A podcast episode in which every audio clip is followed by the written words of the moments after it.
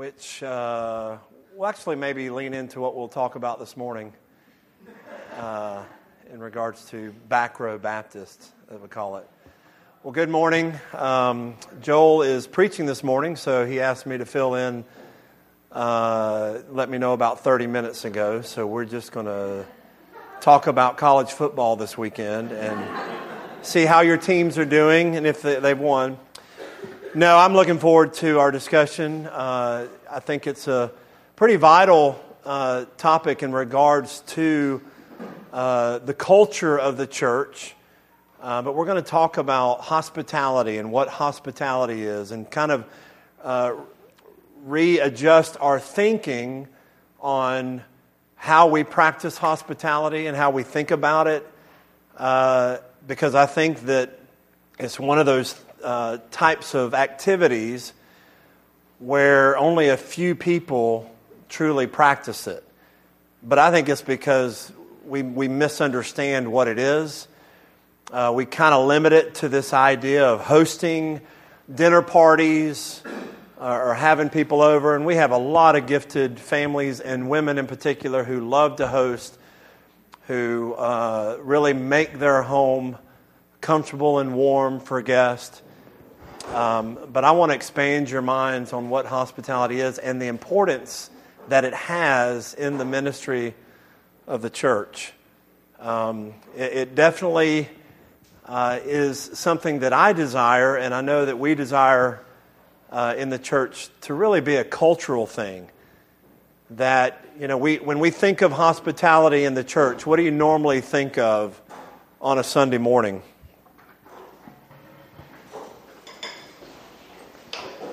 Okay, we have a hospitality team, right? And what is their job? To welcome people. And how do they do that? They greet when people walk in. Um, what else? When you're, when you're coming to, to a place for the very first time, I mean, you can understand how intimidating it is to to be a stranger. And we'll talk about what it means to be a stranger. Um, I don't have a whiteboard, do I? Um, well, we'll, we'll try to, I'll try to, to verbalize the, the mental picture I want you to have. But uh, to be a stranger is, is intimidating. To come to, to somewhere new, you, you know, if you remember the, the TV show Cheers, most of you remember that. Uh, most of you. Uh, that's funny. That, that came up in a reference the other day with a younger crowd, and, and they had no clue who Sam and Diane were and the, and the drama in that relationship and all that, and, and just really wanting them to get together. And, um, but you remember the theme song? Sometimes you want to go where everybody knows your name because that makes a huge difference. Now, I, th- this is a struggle for me sometimes, but I know it, you might be able to relate to it. But how many times does it take you to learn somebody's name in, in meeting them? It really frustrates me. And it's something that I've tried to really work on for 20 years, whether I was in business, corporate life, or in the church. And I've always heard practical things. When you meet somebody for the first time, try to repeat their name multiple times in conversation, five, six times, and it'll kind of stick. But inevitably, the next time you see them, you recognize the face, and you just don't want to deal with the awkwardness of forgetting their name. So, what do you do? You just kind of maybe uh, do what you can to even avoid them because you don't like that embarrassment. And I think we've experienced that as a church because as we, over the years, have grown in numbers, uh, we talk about all the new faces that we see almost on a weekly basis and uh, how sometimes it's challenging because we may meet somebody and say, Hey, I, am Randy, welcome. Um, see, like I met this gentleman this morning. Is it Bob? So, see, that's, let's give a round of applause for that because that's not to pick on you, Bob, but I, I'm notorious for a bad memory. But yes, yeah, he couldn't by the name, if, if, some of you that don't know or met me for the first time this morning, I'm Randy Cook. That's why I've always been a huge proponent of name tags. And for a while there, we actually attempted every Sunday morning to have everyone in our directory slap on a name tag. Who remembers that? And we've tried to, when, our, when we recognized a first time guest or a recent visitor, we would try to slap a name tag on them.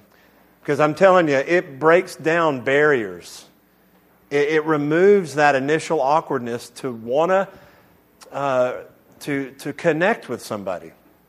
So I want to talk about that challenge and the, just the idea of what biblical hospitality, what the scriptures teach on it. We're going to look at a specific passage in 1 Peter chapter 4 verse 9. But before we turn there, I just wanted to, to kind of talk with you about some of the uh, the examples that we see in the scriptures, even the exhortations that we see, and even knowing that, that hospitality is a gift.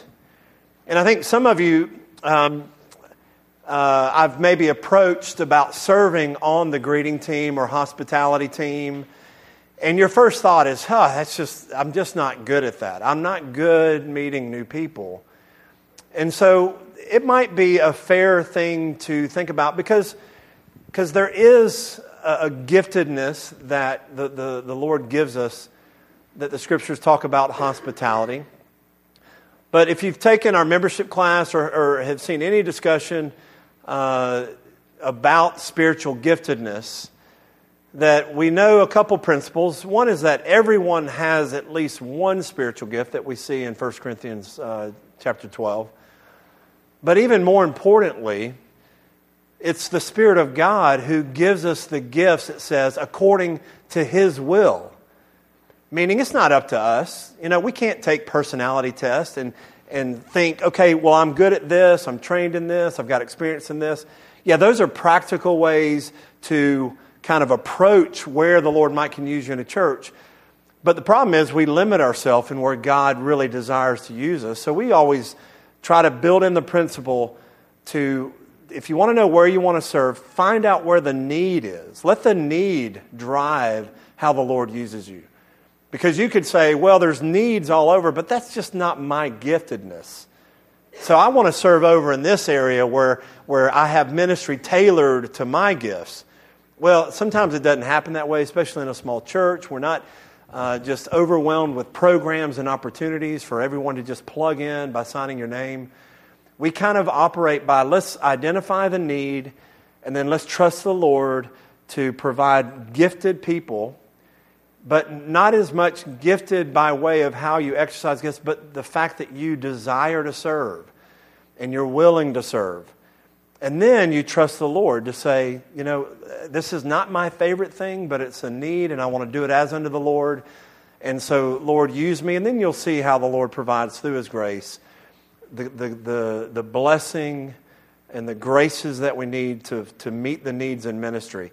And so it's that way with the hospitality team. I mean, you, you got to be somewhat extroverted. You got to be willing to, to uh, approach people you've never met and make them feel welcome and comfortable. And that's our goal. But I don't want that to be limited to just a small group of people because they may get that as an introduction, but then when they get into the body of Christ, is that, wel- that welcoming spirit just dissipating? Because now we have people that, that aren't really serving in that area, don't feel you know, a need to, to meet the need in that area. Um, so you, you've heard me say it before from the pulpit when we welcome visitors that everybody in this church is on the hospitality team because hospitality is more than just what we practice, it's an attitude. And I want to talk about that. So let's, you know, just walking through some examples that we see in scriptures, because really, hospitality has been a part of most cultures when you see it in history, uh, and you see it through the scriptures uh, in biblical cultures. And, and it's really the idea of spending time with people. Um, it's uh, not only opening your home, but opening your heart. And we're going to talk about what, that, what I mean by that. Um, but then, my favorite thing, for the most part, it usually involves food as well. And I love that idea of hospitality. Um, but but uh, culturally, it's always been around dining and um, spending time in the home. But it goes beyond just uh, you know feeling like you have a nice place to to host people, or feel like you can um, set a pretty table. Which again, we have uh, wonderful servants that serve this church well in that area. Um, but it's really just the idea of desiring to spend time with people. Um, we see it throughout the scriptures. Abraham, if you remember in Genesis 18, Abraham welcomed and prepared food for three strangers, and you remember one of them was the Lord and two angels. But the idea was when the strangers walked up, they just said, Hey, have a seat. We're going to prepare you a meal. Uh, you see it uh, with a couple different widows, First Kings chapter 17 and 2 Kings, uh, we see widows hosting and showing hospitality to Elijah, and then again Elisha later, and the Lord used, the, used that ministry to bless those families. If you remember, um, Elijah raised one of them that had provided for him uh, when she did not have enough to prepare a meal, of oil or water uh, or flour and the Lord blessed that. Uh, the Shunammite woman later with Elijah uh, provided a meal and even said, I'm going to prepare a room uh, for this prophet for whenever he wants to come back. Uh, so she had prepared a room in the, in the upper parts of her home and developed this relationship with Elisha to where ultimately he promised, uh, he prophesied the Lord would give her a son. Later, the son got ill and he came and raised him from the dead. But all that just through opening her home up in hospitality. And then you see time and time again, even in the, the secular culture and the, the kings, that oftentimes the kings would host huge uh, banquets for the people, not only for the leaders, but the servants in the land. And then there would be uh, hundreds and thousands of people that would come and they would stay for weeks, uh, simply just offering hospitality and, and for the sake of gathering uh, and, and, whatever purposes there might be. And then you see it clearly in the New Testament. Um, you can walk with me through some of these passages. And this was such a, a central part of, of Jesus and his ministry and the way he used hospitality or uh, the practice of hospitality, of just simply, uh, some of you may remember there was a pastor I used to have that uh, said that he had the gift of hanging out. And, and that's essentially uh, what he's talking about is just the desire to be with God's people and to gather together for the sake of teaching, for fellowship, for edifying. Uh, th- this was a part of Christ's ministry. This is what he did. This is why he came. Um, now, our lives are different than as far as responsibility and, and the challenges to our schedule. But yet, it's clear when we look at how we spend our time that we do not prioritize hospitality a lot of times. Uh, and I would say that in general for most of us. Uh, not being insensitive to the demands on your life and schedule. But these are common demand things that we all deal with so we, we have to make sure we're not neglecting those important things like showing hospitality. But if you look in Luke chapter 5, uh, 27 through 32, I'm going to run through real quick some of these examples. It says, After that, he went out and noticed a tax collector named Levi sitting in the tax booth, and he said to him, Follow me. And he left everything behind, and he got, and he got up and began to follow him. And Levi gave a big reception for him in his house. And there was a great crowd of tax collectors uh, uh, and other people who were reclining at the table with him. And the Pharisees and the scribes began to grumble because he was eating with these sinners and tax collectors. Uh, and, and, Jesus answered and said to them, It is not those who are well that need a physician, but those who are sick. So, so we see this practice of gathering together and hospitality uh, for the purpose of ministry in Christ's life. In Luke chapter 10, we see the same thing um, with Mary and Martha. So, verse 38, it says, Now as they were traveling along, he entered a village, and a woman named Martha welcomed him into her home. And she had a sister called Mary who was seated at the, at the Lord's feet listening to his word, but Martha was distracted. Of course, you know this story where uh, uh, Martha was so taken up by the duties and the tasks that she was missing the, the, the important thing of serving Christ um, as Mary had chosen to do. But you just see their heart was to just welcome him into their home, a, a, a, a literal stranger whom they, that uh, became very close to Christ through his ministry. Um, and then Luke 19, we see Jesus and Zacchaeus.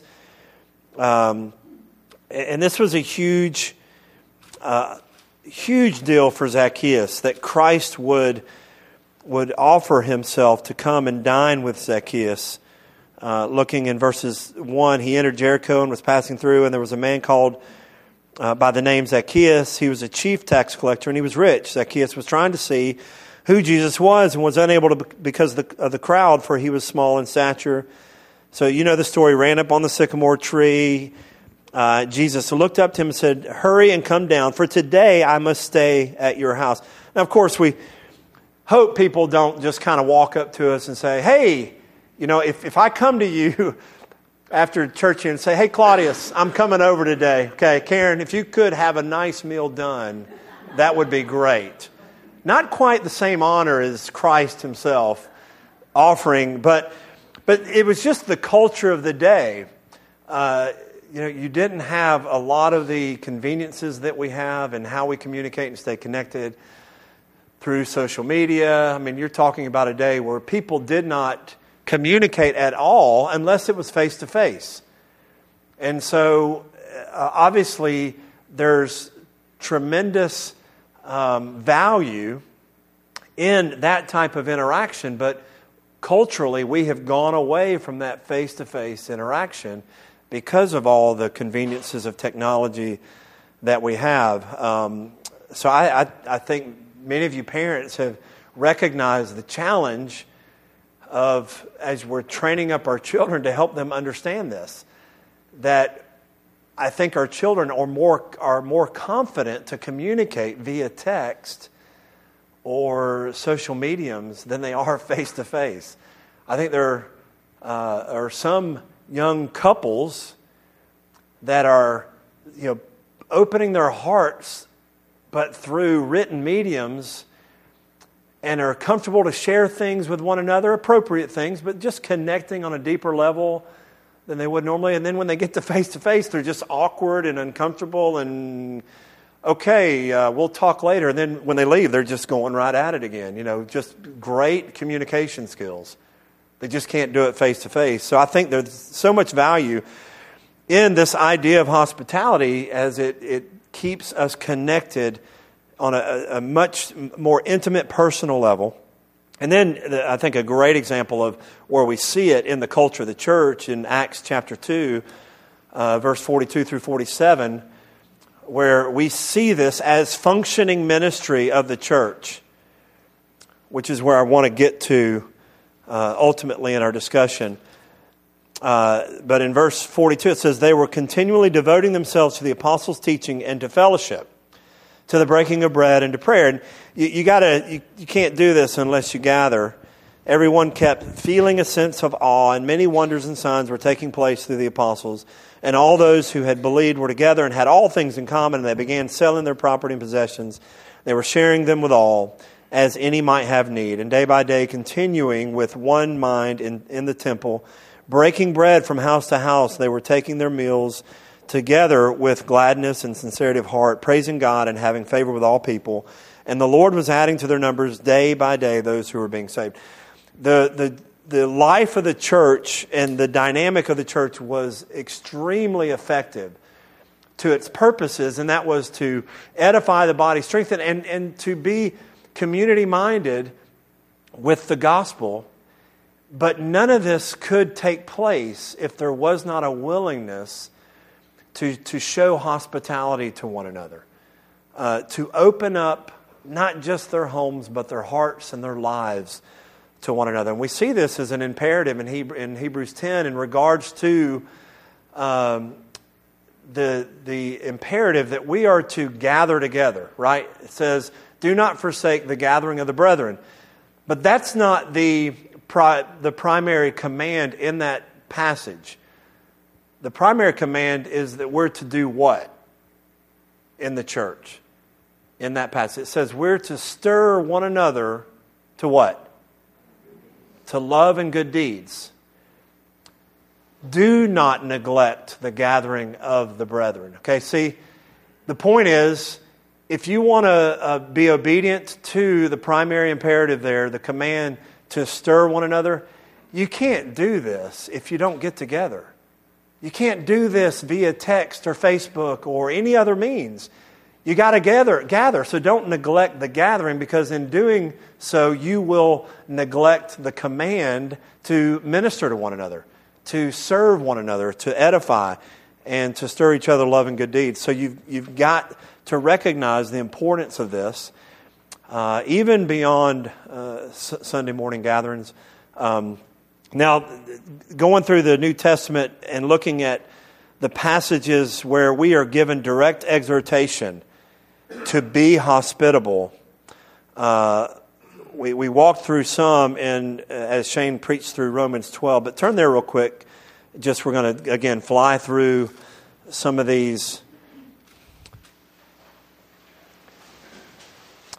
But in verse 7, he says, if service is in servings, or if he who teaches is teaching. Oh, I'm sorry.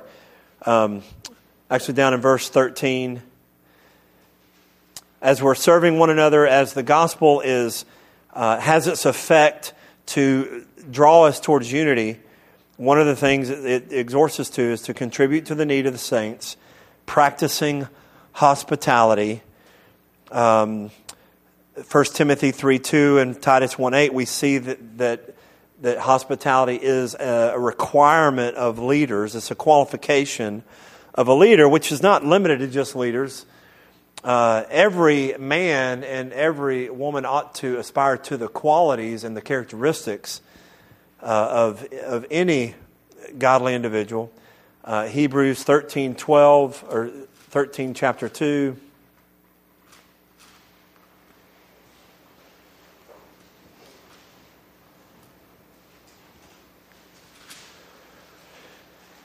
Says, Do not neglect to show hospitality to strangers, for by this some have entertained angels without knowing it. So we what that tells me is we can't be selective in who we show hospitality to. Uh, when it talks about strangers, uh, we want to be mindful that we not only want to associate with peers or even those uh, that have great influence and can benefit me. We want to associate with the lowly, uh, it says in Romans 12. So, because we never know, we might be entertaining angels, and there may be tremendous blessing through that. Um, but should we really even distinguish any man in regard to status or wealth or influence? And so, if we truly consider ourselves as we ought to, and that is lowly, then we recognize whoever we serve in hospitality uh, is obedience to the Lord. And then 1 Peter 4 9, which is where we will uh, spend some time in. Uh,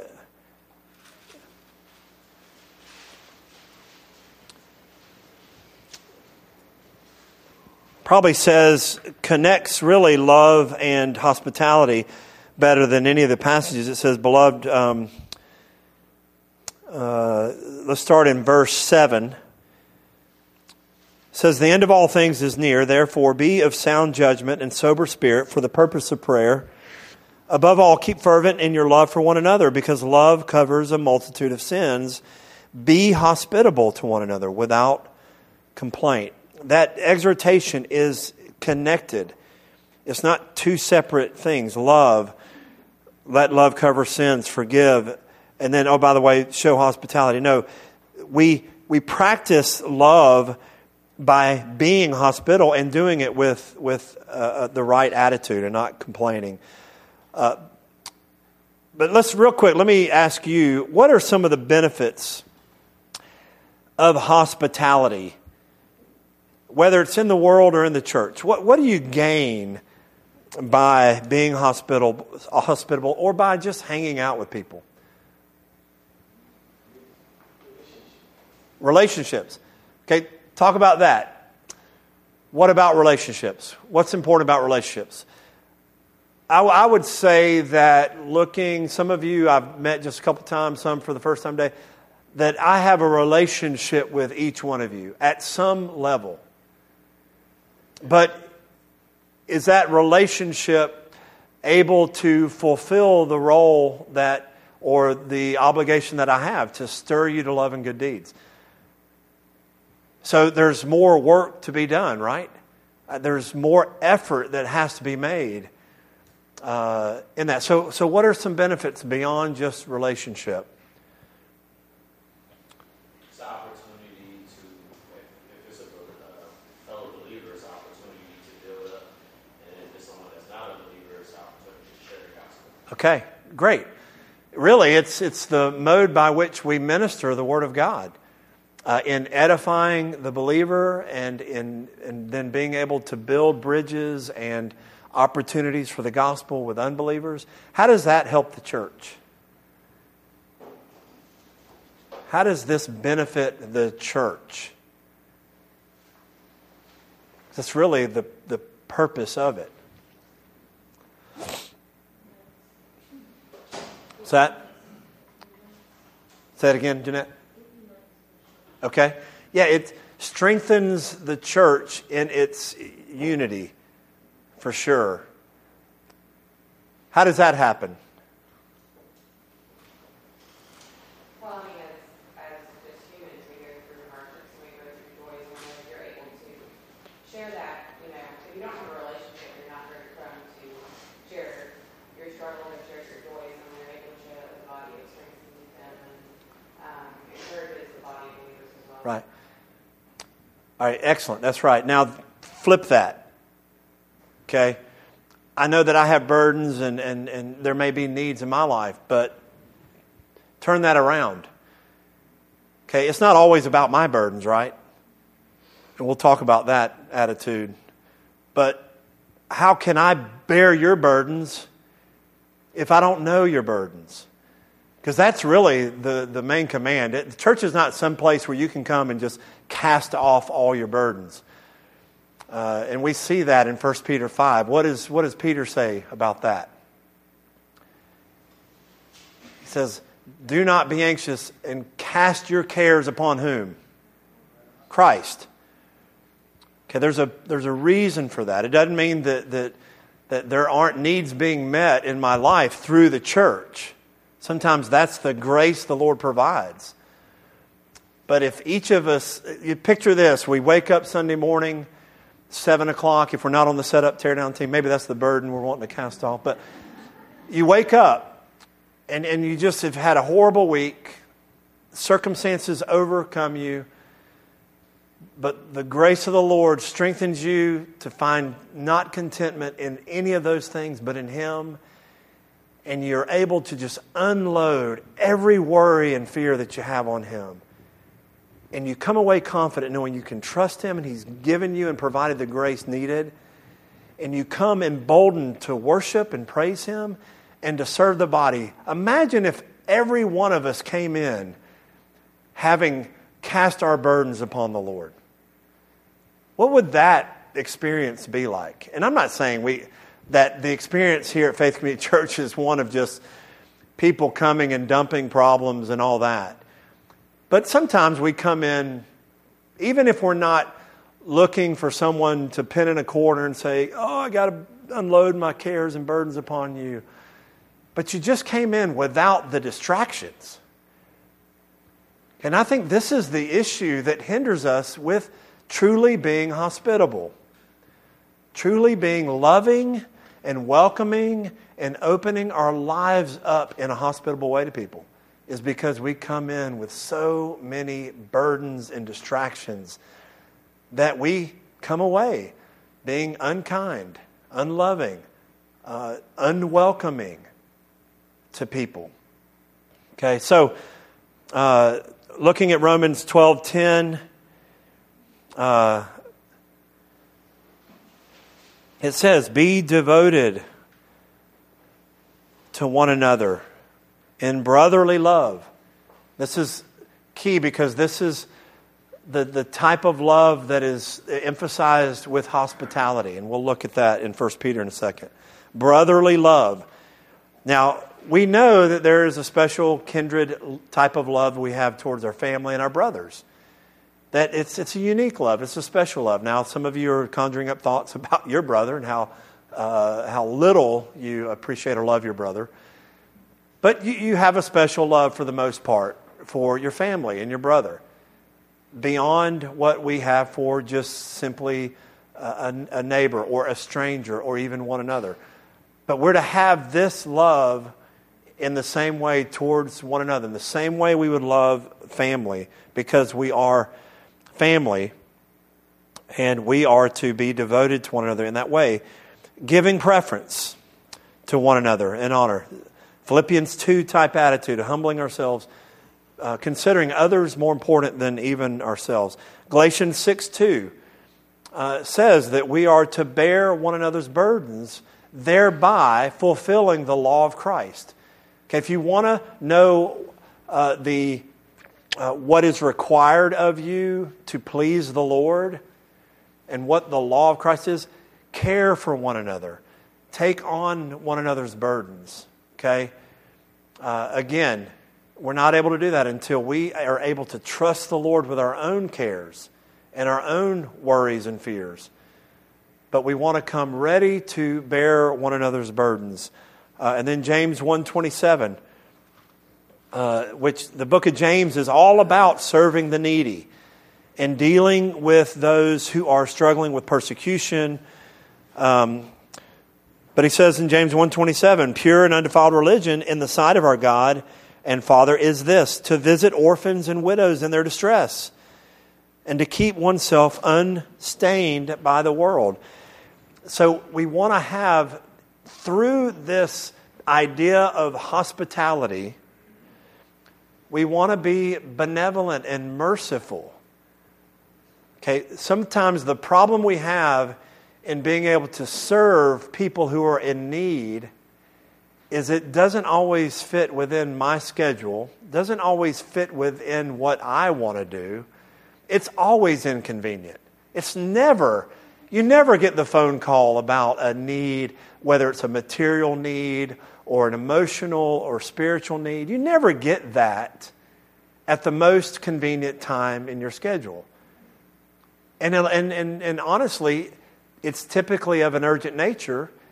You, you may have to drop what you're doing. But how many of us are ready and willing for that type of ministry? Kelly?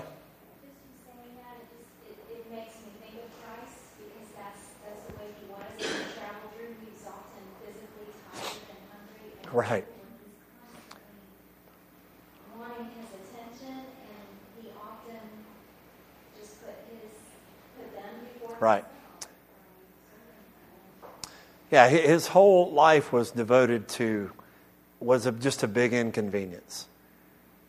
I mean, think about that. It, even when we look at um, Rome, uh, Hebrews 12 uh, or Philippians 2, I mean, the call on his life while he's in the presence of his Father, being honored as part of the, the, the, the unified uh, Trinitarian uh, presence of God uh, being honored and, and, and, and served, asked to then leave that place for the sake of his call. And even in the garden, we know that he was inconvenienced because it says that he asked the Lord to deliver him from this task. And so I always ask, you know, who did Christ die for? And the typical response is, well, he died for me. He died for the sinner. And, and I'm glad rec- that you recognize you're a sinner, but you still have too high a view of yourself. He, he did not die for you. Now, he understood the implications of his death and the atoning sacrifice that provided redemption and forgiveness for us. That was critical of what he was doing. But you didn't motivate him to die. I mean, what a high view you must have of yourself. You think you're worth dying for? So, what was his motivation? He said in the garden, let, let this cup pass. I don't want to do this. But not my will, your will be done. He did it for the pleasure of the Father. Not you, not me. So, Christ's whole life, Kelly, was an inconvenience. If, if he was not willing to be hospitable and all the, the characteristics that have to come with that, which we'll talk about, um, then we would be in a, in a whole lot of trouble. Um, but are we practicing the same hospitality? Um, so, what are some ways we do practice hospitality in the church? How do we develop this type of relationship? And, and we have some, a lot of things that are going on now. We do, you know, we do community groups, we do, you know, smaller Bible studies. Of course, our worship on Sunday morning. Um, we try to um, be welcoming to newcomers. We try to we have a meal ministry that we, do, we desire to serve, you know, whether it's our um, new mothers or uh, uh, uh, multiple mothers, women who become mother after mother, as far as how many children they have. Um, but we try to serve in a lot of ways, and uh, this is for the purpose of edifying, strengthening the body. We have to practice and show hospitality. But Chris, you mentioned earlier that it's also a ministry of outreach. And, and, and if, if, as the pastor of outreach and missions, you know, a lot of my thinking goes around how are we serving the community as a church? But more importantly, how are we equipping you to serve the community as a believer? And it's not all about evangelistic programs or outreach events. It's more about building up ministers of reconciliation within the body. And you cannot do this if you are not hospitable. If you do not have a hospitable spirit, and, and what that means biblically, you have no outreach ministry. If you think outreach simply is contained in a confrontation or an initial uh, initiative evangelism where you hang, which I have no problem with, we have several men that go to downtown Atlanta and they're engaging conversations in loving ways, but confrontational ways. If that's your mode of evangelism, you are not a minister of reconciliation. You cannot evangelize, you cannot be a witness, you cannot be a light if you do not have a hospitable spirit.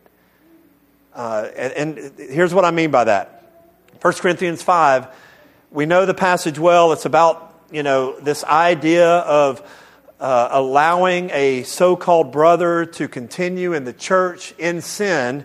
And Paul's saying, look, you got to get rid of this guy. Uh, you're arrogant and thinking a little leaven is not going to leaven the whole lump. But look what he says in verse 9 of, of 1 Corinthians 5. He says, I wrote you in my letter not to associate with immoral people. But I did not at all mean with immoral people of this world or with the covetous and swindlers or idolaters, for then you would have to go out of the world. Because sometimes that's the idea that we have in the church that we're only to contain our life within the comforts of the uh, uncorrupted church, and we have to protect ourselves from the corruption of the world. And yeah, there's an element of that in your life, but believe me, it, it, it's, as we raise children, we recognize our children are not corrupt because of the influences in their life. They're corrupt from the day that they were born. The things that they, the way they manifest their sin is not things that you taught them or that the world has influenced them in. Now, there's a wisdom there. There's a way in which you have to instruct and guide your children to be wise in the world, but they're not corrupt because of the world. So lose the idea that the more you expose yourself to the world, the more tempted you're going to be. Okay, that, that means that we're going to have to pull ourselves out of the world, and guess what? There is no light in the world anymore. And that's what Paul's saying. Associate with the world. And that term associate simply talks about uh, building a level of intimacy with somebody else. To not just, uh, it goes beyond just a cordial greeting at a grocery store or a wave to your neighbor as you pull in the garage, hitting that button as quick as you can so that door closes so that you don't have to get in a conversation. I, have never done that. I just have heard people talk about that.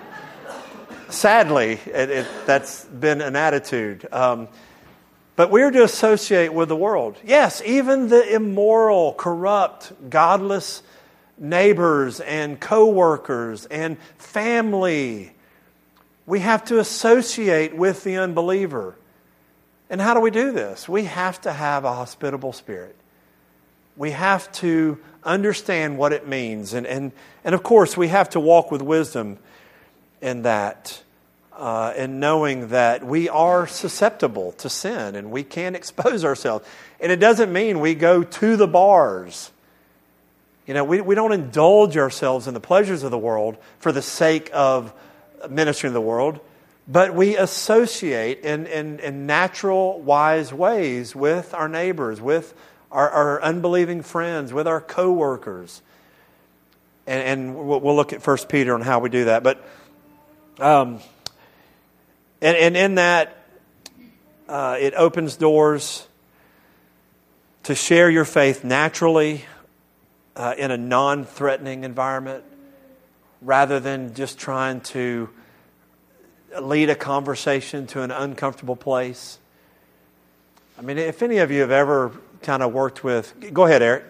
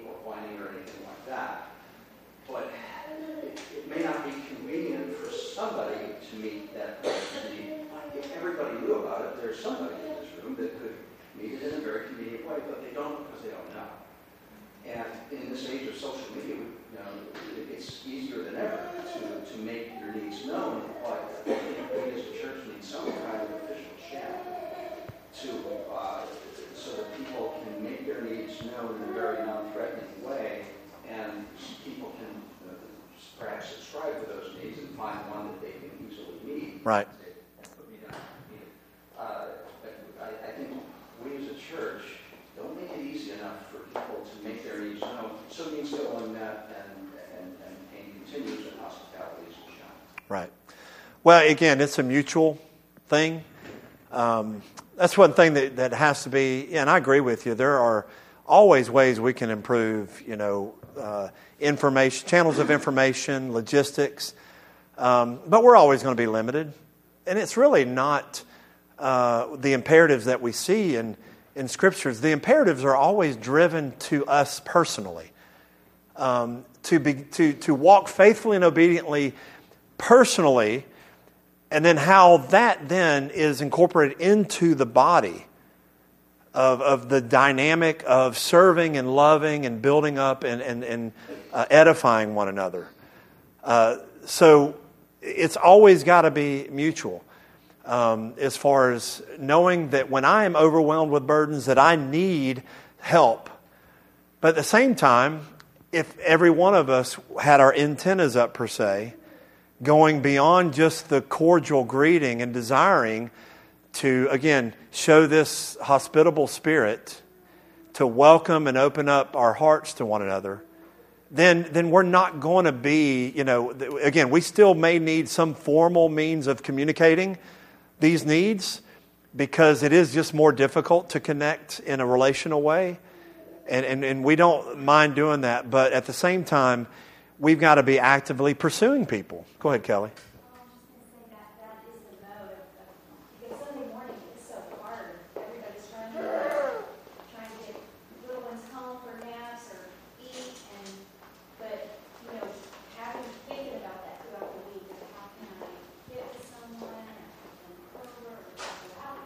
Yeah, right.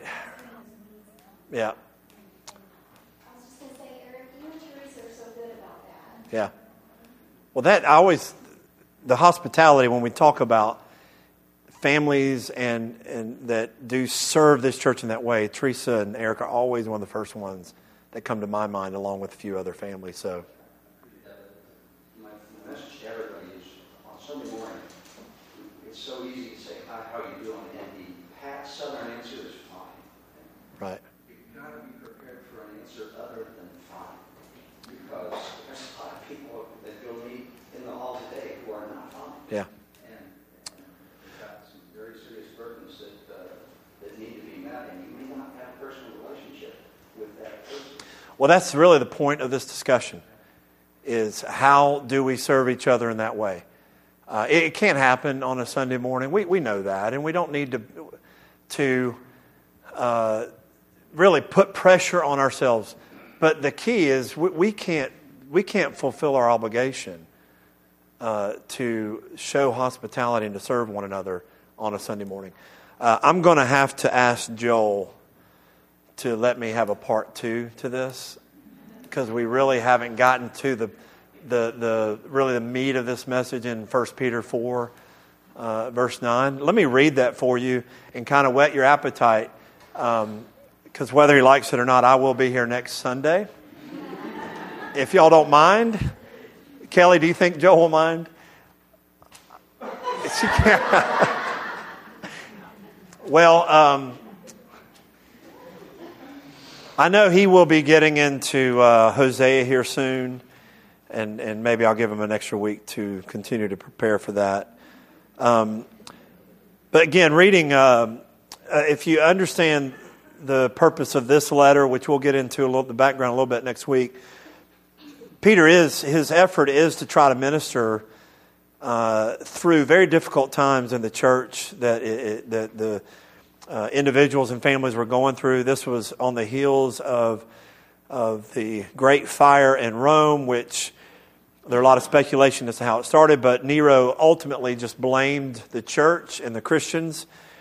Uh, so a lot of hostility was directed towards the, the church and even to the Jews in Rome. And so there was a dispersion, and that persecution even went out to the, the Roman area and the region.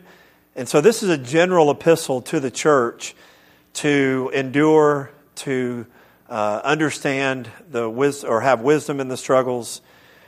Um, so in verse 7, he uh, kind of continues that thought in saying, The end of all things is near. And, and we'll talk about, uh, again, uh, what, what he's saying in a lot of these things. He's, and says, So therefore, be of sound judgment and sober spirit for the purpose of prayer. Uh, do not allow your prayers to be hindered in view of your circumstances. Don't be distracted. Cons- uh, consider rightly these things you're experiencing. But above all, keep fervent in your love for one another. And we'll talk about uh, that type of love, the, the, uh, the, the biblical love that Peter's referring to there, and how it simply results in, you know what? This type of love is hard to offend. You're, you're going to be offended. You're going to be hurt. You're going to feel neglected. But you know what? If you have true uh, agape love, I mean, it, it just covers those things. Because because you're bent on one thing, and that is to show love. And, and you can't destroy that love. If we, you know, I've always said if, if we, if the Lord showed us the mercy that we show to others, would we have any hope? But we're so, we, we're so forgetful when it comes to the, if we truly understand the gospel and embrace the truth of it in, in a way that transforms us from death to life, then, then we should never, ever be offended by those who hurt us because their hurt is not going to affect us in an eternal way because that's been secure. And, and Peter's saying that. The end is near. And he's not talking about there's a certain time about to end. He's saying everything's about to come to completion. The Lord is doing something, and he's almost uh, about done with it. So you just have to endure and endure with love because that's how God is using you. Now, there are times when obviously we have to confront those who are caught in a trespass, but we don't confront them because I, I want to be vindicated. Why do we confront people? What's that? To restore. Mainly not to restore this relationship, but there may be an issue with their relationship with God. And I want to restore that. It, Matthew 18 says, when your brother sins against you, go to him in private. If he listens, you've won your brother. Okay, it doesn't say if he listens, you won. Okay, you proved you were right, he was wrong. No, he says you've won your brother, which is a, a, a, a redemptive means, it's a redemptive purpose. It's to not only restore your relationship with him, because that can even be selfish, but it's in hopes that, first of all, you go hoping, I hope I'm wrong. I, I have observed this, you've offended me. You know what? I, I, need, I need to validate it. I hope I'm wrong. I hope I've misunderstood something because I love you. And, and, and I don't, I, I, I hope that you wouldn't do something like this. And so you go hoping to hear an explanation. But if there's resentment, if there's anger, if there's unrepentance, then your burden grows deeper. Not because you walk away saying, dang it, he's not giving me what I deserve. He's not telling me that I'm right and he's wrong. No, you go out of a heart for their, the sake of their soul, and you try to restore them. But anything apart from that, if we're to have the same mercy towards others that God showed towards us, we just overlook it. We pray for them, and, we just we just recognize that you know what people are people, and I'm I'm offending people all the time. And if you don't think you are, then you may be better than everybody else. But I don't think that, that true identity with Christ leads us to think that, that you know what, I'm better. Okay, I'm, above these things. I don't treat people the way people treat me. I've never done that. There's a deception there. So you got to have a love that's, that's just ready to recognize, you know what, I don't care how I view this. I, I love them and, and I want the best for them. And I'm not going to mistreat them because I feel like they mistreated me. Uh, that's true God of love. And we're, we're going to look at that uh, you know, from a, the, the, the Greek language and all that and, and how Peter's trying to communicate that. But this leads to one particular attitude, and that is to be hospitable without complaint. And I think that's what Eric's talking about that we have to manifest on a Sunday morning. Uh, that then spills over to all the other opportunities that we have to serve one another. Is that we got to come ready to remove the distractions of our life and, and come ready to listen and come ready to care. And if you sense or if someone you know is willing to share something, then you make the time and you prepare yourself. And we'll talk about how we desire to equip you to minister the Word of God. Because typically, when those things come up, the first thing you might think in your mind, ooh, I need to let Joel know this. I need to, to let the pastors know that somebody's struggling. And yes, we want to be involved in that. We want to minister and shepherd in those. But you know what? You have to be equipped to do the same. Uh, we can't handle uh, all the needs that are out there. You have to be equipped and ready to serve. Because the way I put it is the Lord informed you of what you need to know when you need to know it for the purpose of ministering, showing hospitality. Uh, and again, I'm going to next week get beyond this. When I say hospitality, get beyond thinking having somebody over for a meal. It may involve that, but that's not what I'm talking about when I talk about hospitality. So, any thoughts, questions, comments from that? And I hope Joel lets me come back uh, and we'll finish up 1 Peter 4 9. I appreciate your interaction and questions and comments, but anything else? Okay, let me pray for us.